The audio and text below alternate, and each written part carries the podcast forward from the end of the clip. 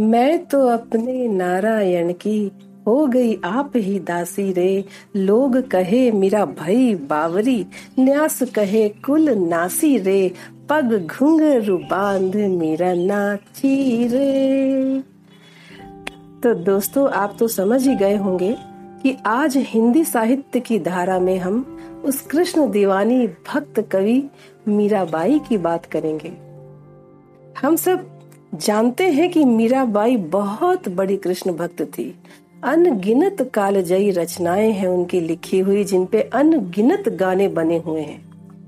लेकिन क्या आपने कभी यह सोचा कि मेड़ता की राव दूदा की छत्र छाया में पली हुई, मेवाड़ के राजवंश में ब्याह कर आई हुई, मध्यकालीन सामंती पुरुष सत्तात्मक सामाजिक व्यवस्था में महलों के अंतपुर में रहने वाली वह भोली भाली सी नारी कैसे महलों से निकलकर कृष्ण भक्ति में आकंठ डूबकर संतों की सत्संग करने लगी?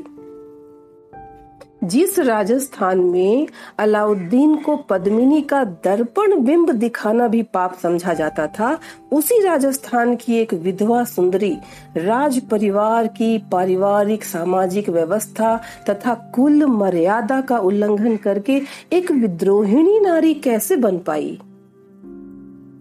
क्योंकि यह तो वह समय था जब समाज के ऐसे विचार थे कि नारी को स्वतंत्रता नहीं देनी चाहिए। वह तो माया है, ठगिनी है, पुरुष के पतन के लिए गहरी खाई है। उसका कार्य, उसका कर्म तो सदगृहिणी बनकर सबकी सेवा करना है और उसका धर्म है पति को परमेश्वर मानकर उसकी पूजा करना।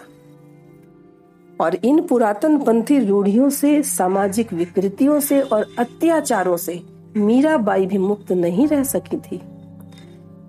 उस निर्भय साहसी, सुदृढ़ चरित्र वाली कृष्ण भक्ति की साकार प्रतिमा, उस साध्वी मीरा को भी बहुत सारी यातनाएँ सहनी पड़ी थी।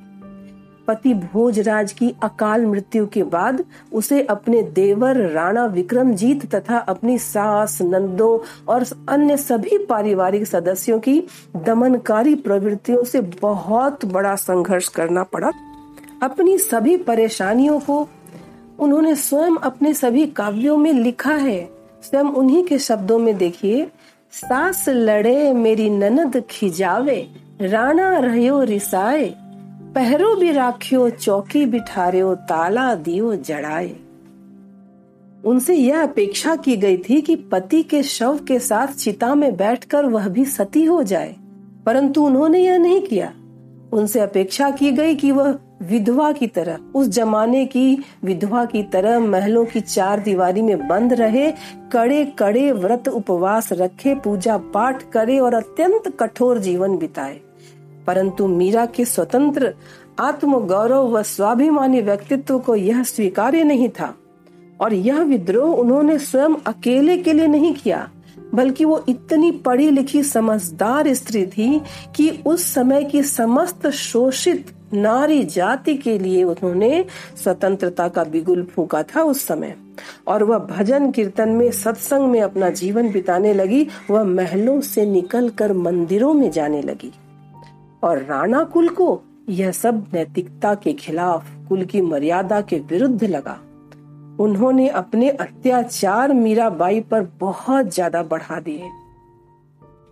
परंतु मीरा ने उन सभी विघ्न बाधाओं का, उन सभी दमन के उपायों का, उन सभी संकटों का बहुत धैर्य से सामना किया।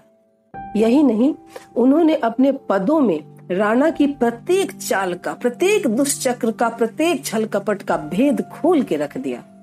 जैसे उनका एक पद सुनिए। मीरा मगन होए प्रभु के गुण गाए। सांप पिटारा राणा भेजियो, मीरा हाथ दियो जाए। नहाए धोए जब देखन लागी साली ग्राम गई पाए। विष का प्याला राणा भेजियो, इमरत दियो बनाए। नहाए धोए जब पीवन लागी हो गई अमर अचाए। शूल सेज राणा ने भेजी, दीजियो मीरा सुलाए। साँझ भई मीरा सोवन लागी मानो फूल बिछाए। मीरा के प्रभु सदा सहाई, राघे विघ्न हटाए, भजन भाव में मस्त डोलती गिरधर पे बलि जाए। तो इस प्रकार मीरा ने राणा के प्रत्येक चाल का भेद खोला अपने हर पदों में। किस तरह से राणा ने उसको मारने के लिए विष का प्याला भेजा, सांप भेजा, जहरीला, तेज शैया बिछाने के लिए बिछौने की जगह अंदर में जहरीले कांटे डाल के भेज दिए। लेकिन मीरा का ऐसा मानना है कि उन सभी चीज़ों से भगवान ने उसे बचाया। उनके प्रभु श्री गिरधर गोपाल श्री कृष्ण ने हमेशा उनकी रक्षा की, इसलिए वो हमेशा अपने प्रभु के गुण गाते रहती है।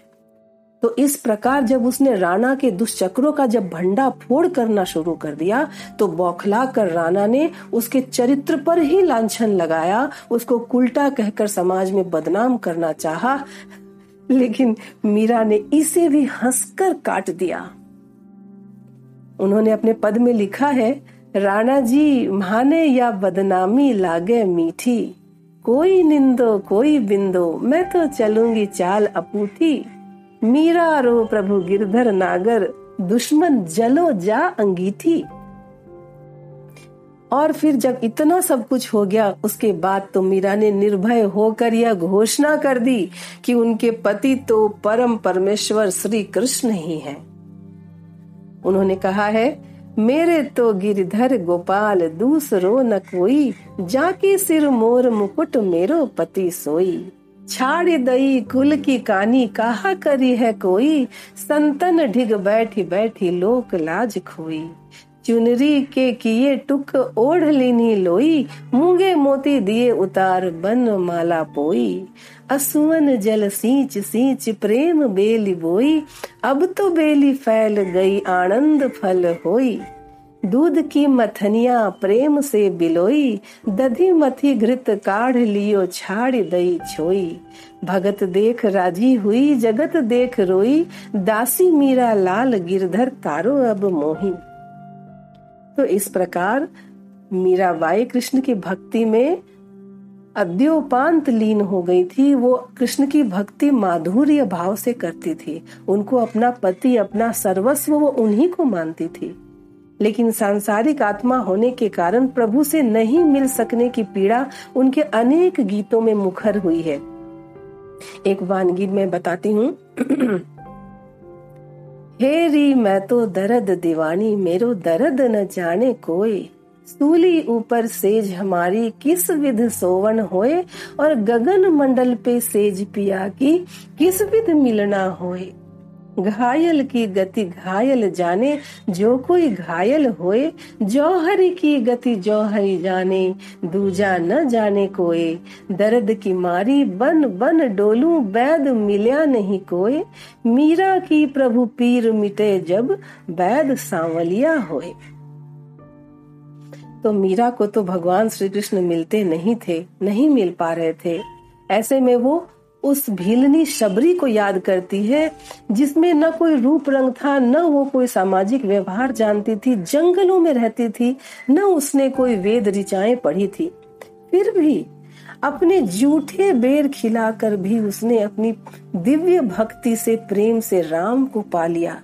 और वो चाहती थी कि उनको भी भगवान श्री कृष्ण के चरणों में ऐसी ही प्रीति प्राप्त हो, जैसी शबरी की थी। उन्होंने लिखा है अच्छे मीठे फल चाख चाख बेर लाई भीलनी। ऐसी कहा अचारवती रूप नहीं एक रति।